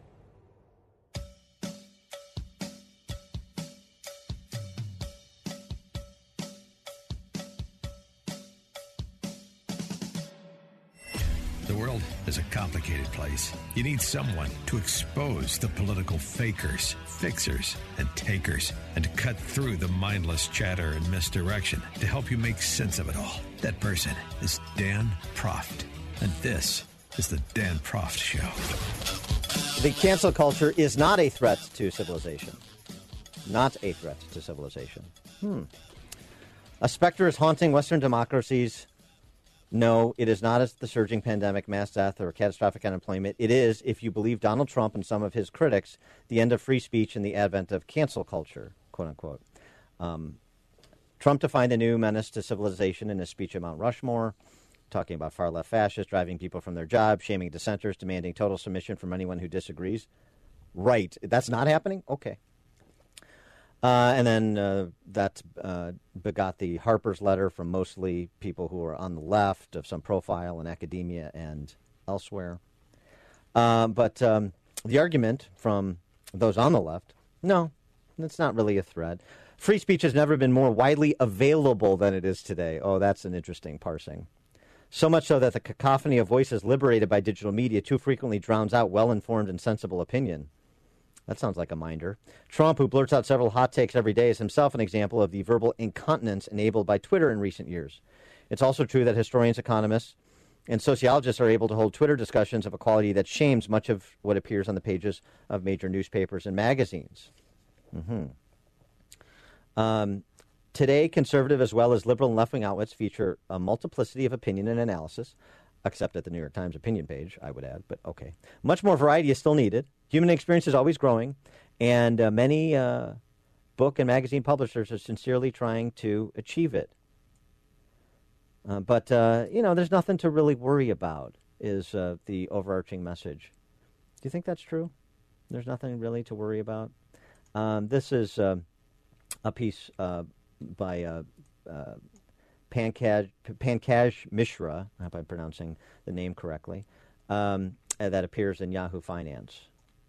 Uh, it's the position that uh, many academics uh, and others on the left hold. Uh, and it's redounding down to the students who argue that uh, I'm for free speech, but I'm not for hate speech. And so let's get a handle on it because we, we talked a little bit earlier in the show with Gerard Baker from the Wall Street Journal. Is this a real thing? Or are conservatives like me just uh, creating a bit of a tempest in a teapot over one off incidents of uh, you know, professional consequences for unpopular opinions and so forth. To help us, we're pleased to be joined again by William Jacobson. He's a clinical professor of law and director of the Securities Law Clinic at Cornell Law School, also the founder of the uh, excellent legalinsurrection.com blog and president of the Legal Insurrection Foundation. Professor Jacobson, thanks for joining us. Appreciate it. Thank you for having me on. So we're uh, overstating the threat that uh, some of the uh, intolerance for diversity of views on campus, in corporations, elsewhere uh, uh, presents. Are we, are we overstating that threat? No, I don't think so. I think that it is a real problem. Uh, it is something which is really focused on silencing people who don't have job protection, silencing people who worry about their careers. It's really not focused on the high profile people who get attacked. They're simply the target, but the victims here is the, the larger society. And I know that because I'm going through it now at Cornell Law School. I published two pieces in early June about the Black Lives Matter movement. One was accurately recounting how the claim of hands up, don't shoot, based on the Michael Brown shooting in Ferguson, Missouri, which is the foundational narrative of the Black Lives Matter movement, is a fabrication. The Justice Department under Eric Holder proved beyond any doubt that Michael Brown did not have his hands up and he didn't say don't shoot. In fact, he got shot because he punched a policeman in the face and tried to steal his gun. Uh, so I wrote that. The second thing I wrote is that you cannot divorce the rioting and the looting and the tearing down of society that happened in throughout the country, not just an isolated instance, from the foundational narrative and foundational philosophy of the founders of Black Lives Matter movement, who are openly Marxist, who are openly calling for the destruction of the nuclear family, and who are anti-capitalist. So I said you can't divorce what's happening from the ideology of the leadership. Those two things have resulted in a series of actions against me. There's an alumni email and petition campaign to get me fired. There's a student boycott by over a dozen student groups of my course. There is a public letter of denunciation signed by 21 of my colleagues, and there is a dean statement denouncing me as not conforming with the values of the law school. And so this is what we talk about with cancel culture. Now, I have job protection. It's not tenure, but it's something sim- similar. So the dean also announced that I wouldn't be fired or no disciplinary action taken because of my job protection. But that's not the point. The point is you have a lot of people who are unprotected. I've received uh, many, many emails from students privately who say a lot of people in the building support you, students, but we're all afraid to speak up. And that's real. That's really what's happening. It's it's an enforced silence and conformity. But don't focus on me. Don't focus on J.K. Rowling. Don't focus on the people who have protection. It's all the people who get scared and bullied into silence. I've received hundreds, multiple hundreds of emails from around the country once I went public with my story from people who say they're scared to death to speak up at work. Well- they're not only scared to death to speak at work, they're scared to say anything outside of work that could be used against them. Well, it's interesting because it, it includes people who are protected. That's how severe uh, the culture seems to be. Glenn Loury, um, last weekend in uh, the Wall Street Journal interview, as you know, an economics professor from Brown, so in the Ivy League, when he wrote a response letter to the Brown University president's letter talking about what the university's policy is going to be on, on, on anti-racism and things like that, Glenn Loury, who's a black American, uh, said, you know, I basically I don't appreciate it. I don't appreciate a, a Brown University president uh, imposing a particular viewpoint on the university on a very very charged political uh, discussion. And Loury said in the Wall Street Journal weekend interview that he did, about three of his 500 colleagues at Brown communicated their support to him, and that was privately, just communicated to him at all. And and and Loury says, yeah, I mean, I, I'm I, he I'm I've got tenure, but if I was you know starting out, I didn't have tenure, I'd only been at Brown a couple of years. You know, there was no way they would tolerate the response that I issued publicly to the Brown University president's letter. So you even have people who are tenured, who are protected, who do know better, who are unwilling to privately say to a respected and accomplished academic like Glenn Loury, "Hey, Glenn, you make some good points there." Not, not a single person at the law school has spoken out privately to me or publicly about a really unprecedented student boycott of a course because of the professor's political statements made outside of the campus and that have nothing to do with the course. I teach a course on investment disputes. I don't teach a politics course on race relations. I teach investment disputes. It's a very popular course. It's a small course, but we typically have three or four or five people applying for each spot. And there are a dozen. And so this is really unprecedented. They've set up essentially a political litmus test that if you are a student who now takes my course, you are going against the Black Lives Matter movement. You are going against these other students. So they've turned an educational decision into a political decision. Not a single professor that I'm aware of, uh, not a single administrator has said, hey, you know, boycotting a course and putting this impediment, whether you have the right to do it or not, is the wrong thing to do. Yeah, you know, the Wall Street Journal uh, does this weekly Future View column. Perhaps you've read it, uh, where it uh, surveys a handful of uh, uh, undergrad and graduate students from around the country and asks them to weigh in on a particular topic. And this week, it was cancel culture, and it's it's uh, it's sort of encouraging, and it must be encouraging to you to hear from students privately who are supportive because. Um, while there are some opinions I definitely disagree with, and, and in particular on this installment with respect to cancel culture, th- they're uh, a couple of paragraphs each. They're well crafted statements, they're thoughtful statements, uh, they're measured statements, measure in this time, day and age. And so, and it, you know, and then it's across the collegiate experience. It's not just Ivy League or it's not just high profile schools. It's uh, people in a lot of different disciplines, a lot of different schools all over America uh, over the course of several weeks. If you read this column, it, it, actually has provided some encouragement for me as somebody who's a bit fatalistic about where American culture is and intellectual freedom is. That you do have a lot of young people that are actually in these places, in these incubators, and they're seeing them for what they are and what they are not. Well, I think at some point it will break through, and some more people will get the, the courage to come out and to talk about these issues. But it's very tough, and I don't blame the students for being quiet because you know I'm 61 years old. I've basically had my career, uh, and uh, but if you're 24, 25, and you're just about to graduate law school and you're going to go out onto the job market, you cannot afford to have out on the internet things said about you, false things said about you Right. that have been said about me. Because every employer, prospective employer, Google's hires or hires somebody to do that. And if there's even a whiff of controversy about the person, they're not going to hire you. Whether they're not going to spend the time to look into whether it's true or not. If there's these accusations, so I, I totally understand. I don't blame the students. I blame the administration for allowing this uh, this atmosphere to to fester. Uh, uh, administration at multiple levels, university and law school level, deserve a lot of the blame here now, and uh, and it's unfortunate, but I hope at some point we get to the point where people can come out of the closet, so to speak, with their personal views on political issues. He is Professor William Jacobson, clinical professor of law and director of the Securities Law Clinic at Cornell Law School, founder of the legalinsurrection.com blog, and president of the Legal Insurrection Foundation. Professor Jacobson, good luck on campus, and thank you for joining us. Appreciate it. Thank you for having me.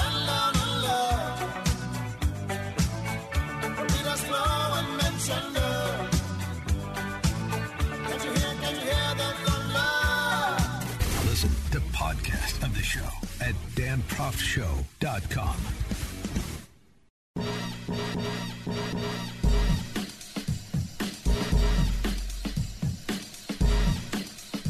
Welcome back to the show.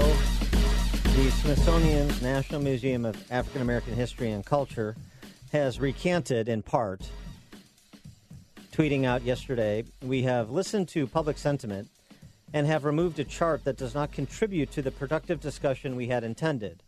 The site's intent and purpose are to foster and cultivate conversations that are respectful and constructive and provide increased understanding. This in response to the criticism over charts we went over in some detail at the top of the show on Thursday. This uh, these charts where there was a, s- a good deal of thought put into it. The chart aspects and assumptions of whiteness and white culture. Go through this uh, briefly again. You know why? Because it shouldn't be forgotten. They shouldn't be able to just wave it away and dismiss it as saying, "Oh, you know, we it, it, our good intentions went awry." Is that what it was? Just good intentions, an honest mistake? The uh, chart's preface White dominant culture, or whiteness, refers to the way white people and their traditions, attitudes, and ways of life have been normalized over time and are now considered standard practices in the United States. And since white people still hold most of the institutional power in America, we have all internalized some aspects of white culture, including people of color. The internalized aspects of white culture. So, what are those aspects and assumptions of white culture? And by the way, to the extent you're arguing that other races have in, uh, internalized aspects of white culture, you're saying the aspects I'm about to read you from them are unique to white culture. Individualism. Independence and autonomy are highly valued. White culture only. Now, it has seeped into other cultures. Is that right? Individual and autonomy, the desire for those things is uniquely white. Other races start out desiring to be dependent and subjugated. Well, there's uh, a group that doesn't understand natural law, that's for sure. Uh, or anthropology. It's absurd. Right. The, the desire to be free is a feature of being a human being. That's not what they said. Family structure, the nuclear family father, mother, 2.3 children. That's the ideal social unit. That's a white thing.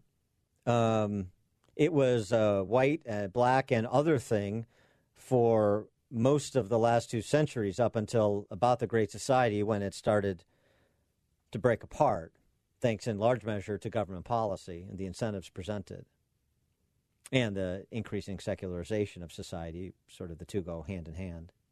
The nuclear family, that's something that only white culture valued. That's funny because uh, the, as we've heard from Bob Woodson on this program, the illegitimacy rate of uh, black Americans in, under Jim Crow in the first half of the 20th century was single digits. So there was value placed there. Was that just black people internalizing some aspects of white culture as this cultural institution, the National Museum of African American History and Culture, asserts? Hard work is the key to success. Really? To the extent that other races, non whites, know uh, or practice the idea that hard work is the key to success, they learn that from whites. There's no history of that in their cultures. Well, that's not true. Of course, it's not true. It's idiotic. And so they rescinded this. But he, here's, and, and, and again, saying, you know, did, uh, we had intended. Didn't, this doesn't contribute to the productive discussion we had intended. Well, you know why it doesn't contribute to that productive discussion? because you're promoting the thing that you ostensibly decry. What this chart is, I posted on social media. You should check it out. You should keep a copy of it. This is the bottom of identitarian politics. And I don't know if we'll continue to stay at the bottom or we'll start to swim back to the top, but this is the bottom of it. Peddling the poison of victimization ends with arguing things like hard work and linear thinking, also argued here, are aspects unique to white culture. In other words, this is where identitarian politics brings you. You wind up promoting the white supremacy you decry. And that's the only way it can end if you say that these cultural aspects are dominant, this race is dominant, we're permanent victims who can't do anything about our victimization status except uh, as it pertains to making successful appeals to the dominant white culture. That's where it ends. This is what James McWhorter was getting to in his piece dismantling Robin DiAngelo's bestseller, White Fragility, in The Atlantic yesterday, which we also went over. But I didn't get to his summation, McWhorter's. And you should hear it, and you should read it, and you should keep a copy of this op ed that he wrote in The Atlantic as well. McWhorter, who's a linguist, uh, linguistics professor at Columbia. White Fragility is, in the end, a book about how to make certain educated white readers feel better about themselves.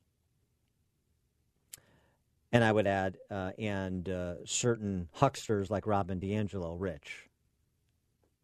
But feel better about themselves while getting rich, peddling their pablum. Back to McWhorter. DiAngelo's outlook rests upon a depiction of black people as endlessly delicate poster children within this self gratifying fantasy about how white America needs to think, or better, stop thinking. Her answer to white fragility, in other words, entails an elaborate and pitiless, pitilessly dehumanizing condescension toward black people. The sad truth is that anyone falling under the sway of this blinkered, self satisfied, punitive stunt of a primer has been taught by a well intentioned but tragically misguided pastor how to be racist in a whole new way. Isn't it? The infantilization of people for their own good, the infantilization of people for my atonement. What's the net result of it? Fostering dependency, removing agency, forestalling opportunity, forestalling it, foreclosing it. And uh, meantime, elevating the great guardians of equality, the, the great uh, heroes of the fight against racism or for anti racism, I guess is the more accurate description now. I mean, can you imagine? I mean, remember, this is an institution, Smithsonian Institution, the National Museum of African American History and Culture. Uh, the same one, oh, by the way, that uh, had to be essentially publicly shamed into including Clarence Thomas among its pantheon of great black Americans who've contributed something important to this country, which tells you a lot as well. It's one thing to say, you know, we only want uh, fellows, uh, we only want to, to profile those who are ideological fellow travelers, so we don't like conservative black Americans, that the, the Clarence Thomases and the Thomas Sowells and the Walter Williams and so many others. It's another thing to end up in this place and be so lobotomized by that ideology that you promote white supremacy at the same time as you decry it. You think by promoting it, you're decrying it. By promoting it, you're eradicating it rather than institutionalizing it. As McWhorter says, finding out how or, or, learning how to be racist in a whole new way. And frankly, a more, even more destructive way. A more destructive way, a culturally enforced way in an era where we no longer have it as state enforced and where so much opportunity is present. But not down this road, it's not. This is Dan Proft. I asked the guy, why you so fly? He said, funky cold medina.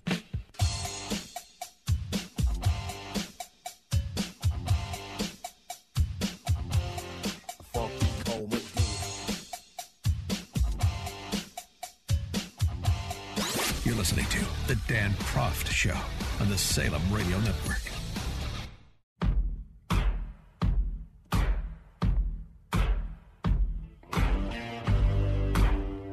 Welcome back to the show. And uh, here again, we have COVID 19 lies, damn lies, and COVID 19 statistics. State of Texas yesterday removed 3,484 cases from its COVID 19 positive case count because the San Antonio Health Department was reporting probable cases for people never actually tested as confirmed positive cases. So, um, as one poster on the topic asks, what other health departments are making this same mistake or operating under the same protocol. Uh, account it as, it is. We'll go back and revise it down later. Uh, we got into this a little bit, in, and it's still a controversial topic with respect to the assignment of of uh, proximate cause of death, COVID nineteen deaths. Anything you have COVID nineteen, regardless of what else you may have had that contributed to your demise, then it's a COVID nineteen death. Uh, and the obvious implication is there is a political desire to do some stat padding on the numbers to help sell the narrative that everybody should be in fear of their lives. So much fear that you get agreement to do things that you otherwise know or should know to be untrue, like the idea is that the sensible policy is to have kids in primary and secondary grade level, at the primary secondary grade level, not attend school. So fear riddled are people.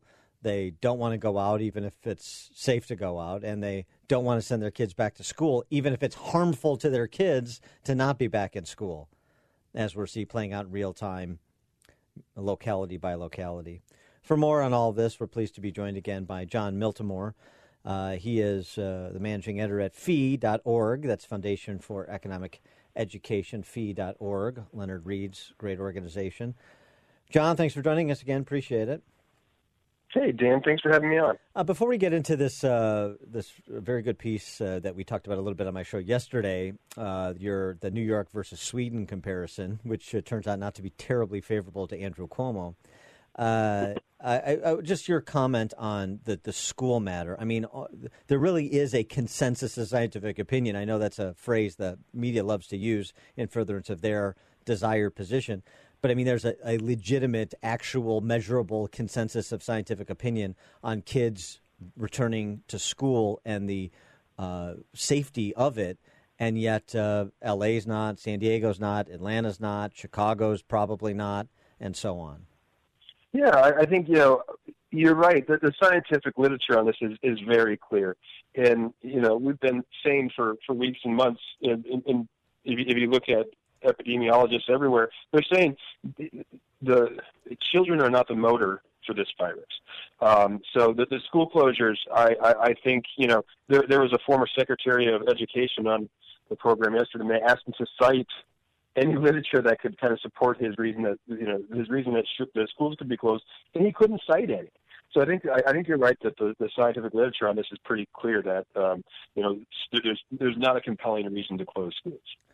And uh, right, and, and and yet it rages on. We had uh, Alex Berezow earlier this week on the show, microbiologist uh, uh, Scott Atlas, the former head of neuroradiology at Stanford. They all say this is insanity to even even be discussing yeah. the question if it should only be discussion of how. It's it should happen. Now it's a how. Dr. Fauci, Tony Fauci, a couple of weeks ago, uh, in an exchange with Rand Paul before Senate subcommittee, said, "Yes, I agree with you. We should get the kids back in school." And yet again, the the political power of the teachers union and the political effectiveness of inducing fear leaves kids out in the cold. It's really uh, perhaps one of the uh, outside of actual deaths, one of the sadder commentaries of this entire saga. Yeah, you know, I, I made a joke about this not long ago, and I said a quick way to solve this problem would be, you know, to say, you know, teachers and principals and administrators don't get paid if schools aren't open, and I think this would this would go away that quickly. It'd be it'd be done.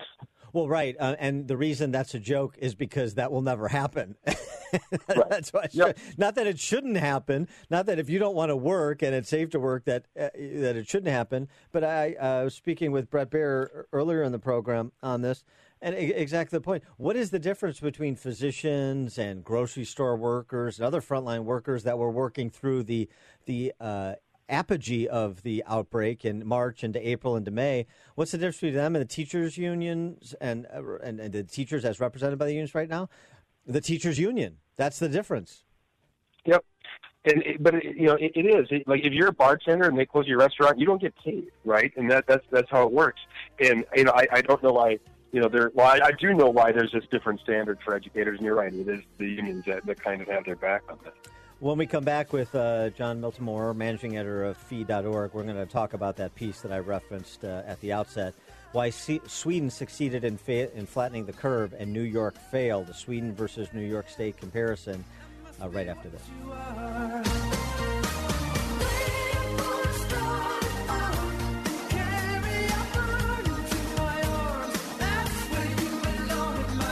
Grab a good seat and sharpen your pencils. Class is in session with Professor Dan Proft and the Dan Proft Show.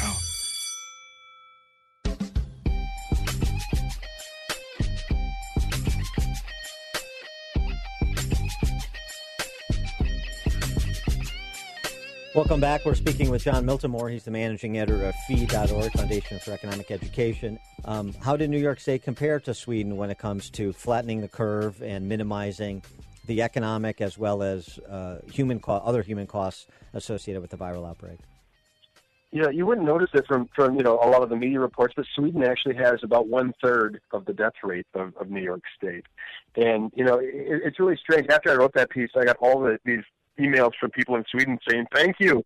They don't understand why they're getting hammered by U.S. media um, over this. And if, if you look, Sweden's done better than some countries um, in death rate. They've done worse than some of the neighbors like Finland and Norway.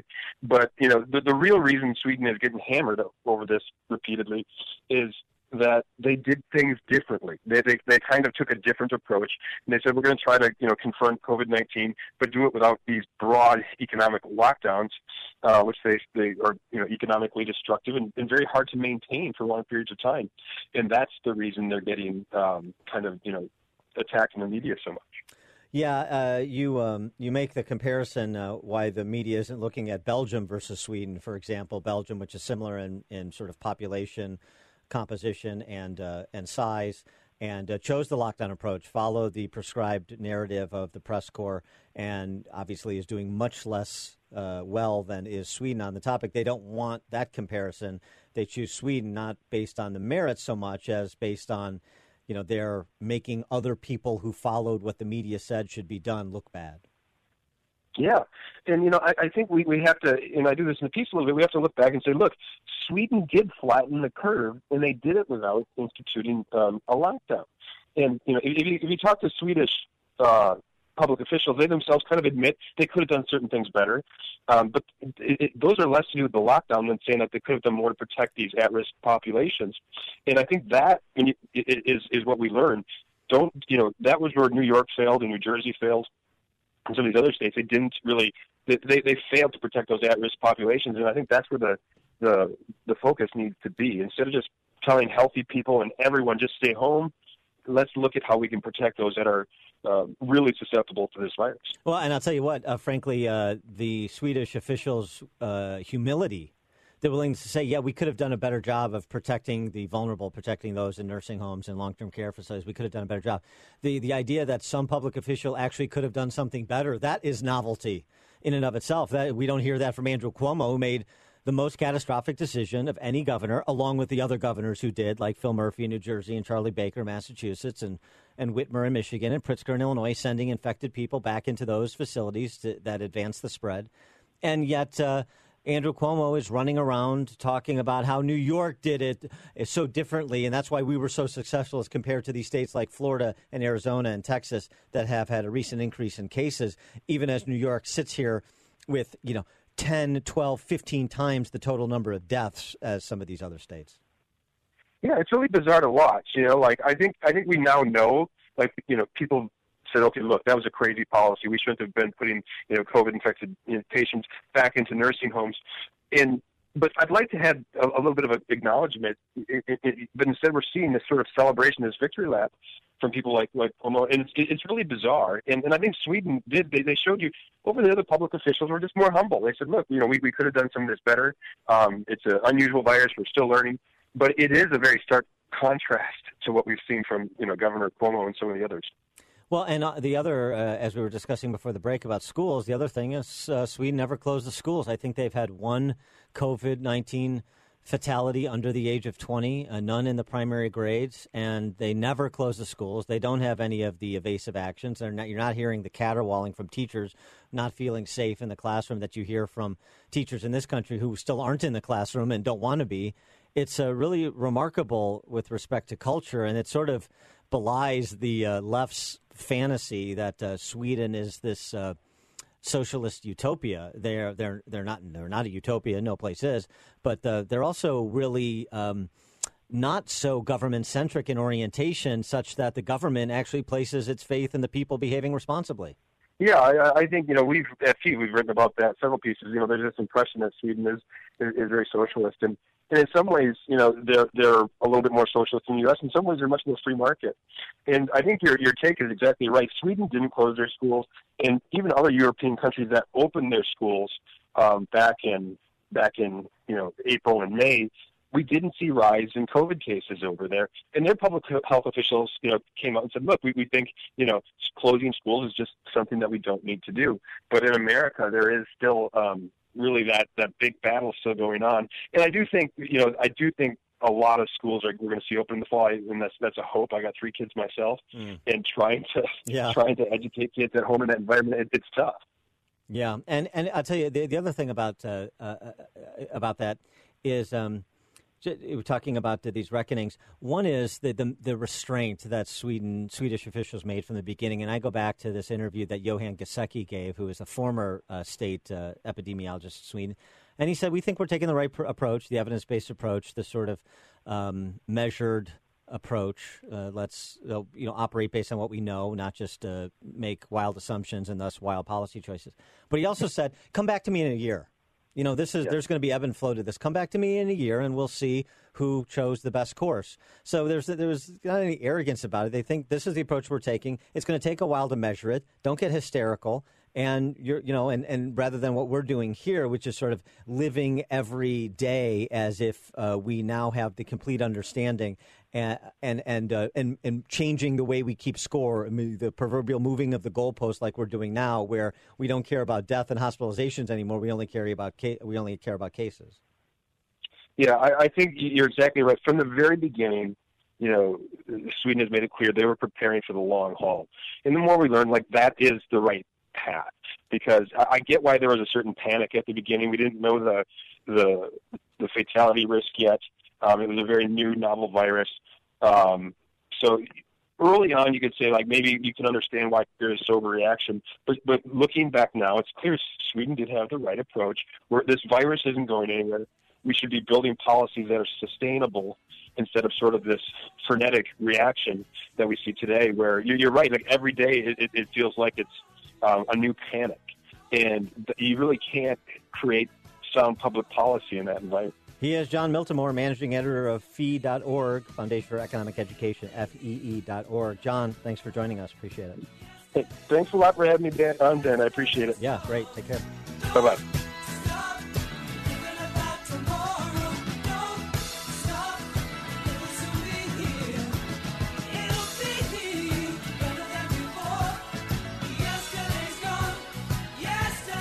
The more you listen, the more you'll know.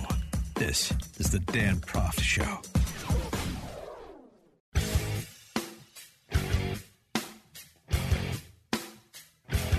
Welcome back. Where does she find the time, uh, Representative Alexandria Ocasio Cortez, uh, when she's uh, not trying to uh, figure out how uh, garbage disposal works? She's uh, boycotting, leading the boycott of Goya Foods because the CEO said something nice about Trump. And she's also chairing a task force for the Biden presidential campaign to produce a Green New Deal plan, which uh, was produced and released this week by the Biden campaign. $2 trillion climate change plan. Uh, Mr. Biden vows to outlaw all use of coal and natural gas to generate electricity within 15 years, which is uh, not possible, but it is informative. He'd ban oil and gas production on federal land and offshore. He'd drive to quote unquote zero emissions cars. He'd apply aggressive new appliance and building efficiency standards. New Environmental and Climate Justice Division of the Justice Department to mete out jail time to corporate officials who pollute communities. Hmm. What about the governmental officials who do it? Uh, Biden is uh, proposing via this plan, as we've discussed at length over the many months, to do what uh, AOC's former chief of staff said was the point of the Green New Deal transform the American economy. And one of the ways it'll be transformed is it'll be much smaller. Yeah, it's uh, much easier to centrally plan when you have, uh, say, 200,000 fewer people uh, employed which would be the result of a ban on offshore drilling alone. Just that one aspect I mentioned. There's 200,000 jobs. I don't know. That's a, a curious approach to uh, growing out of uh, a lockdown as a result of the pandemic and the choices we made, not just the virus. The virus is not in charge. We're in charge. These are the choices we're making, the path that we're charting. Cost 200,000 jobs just on offshore drilling. That seems like a lot of jobs uh, in just one sector of what used to be a dynamic energy sector when you're talking about uh, double digit unemployment nationally.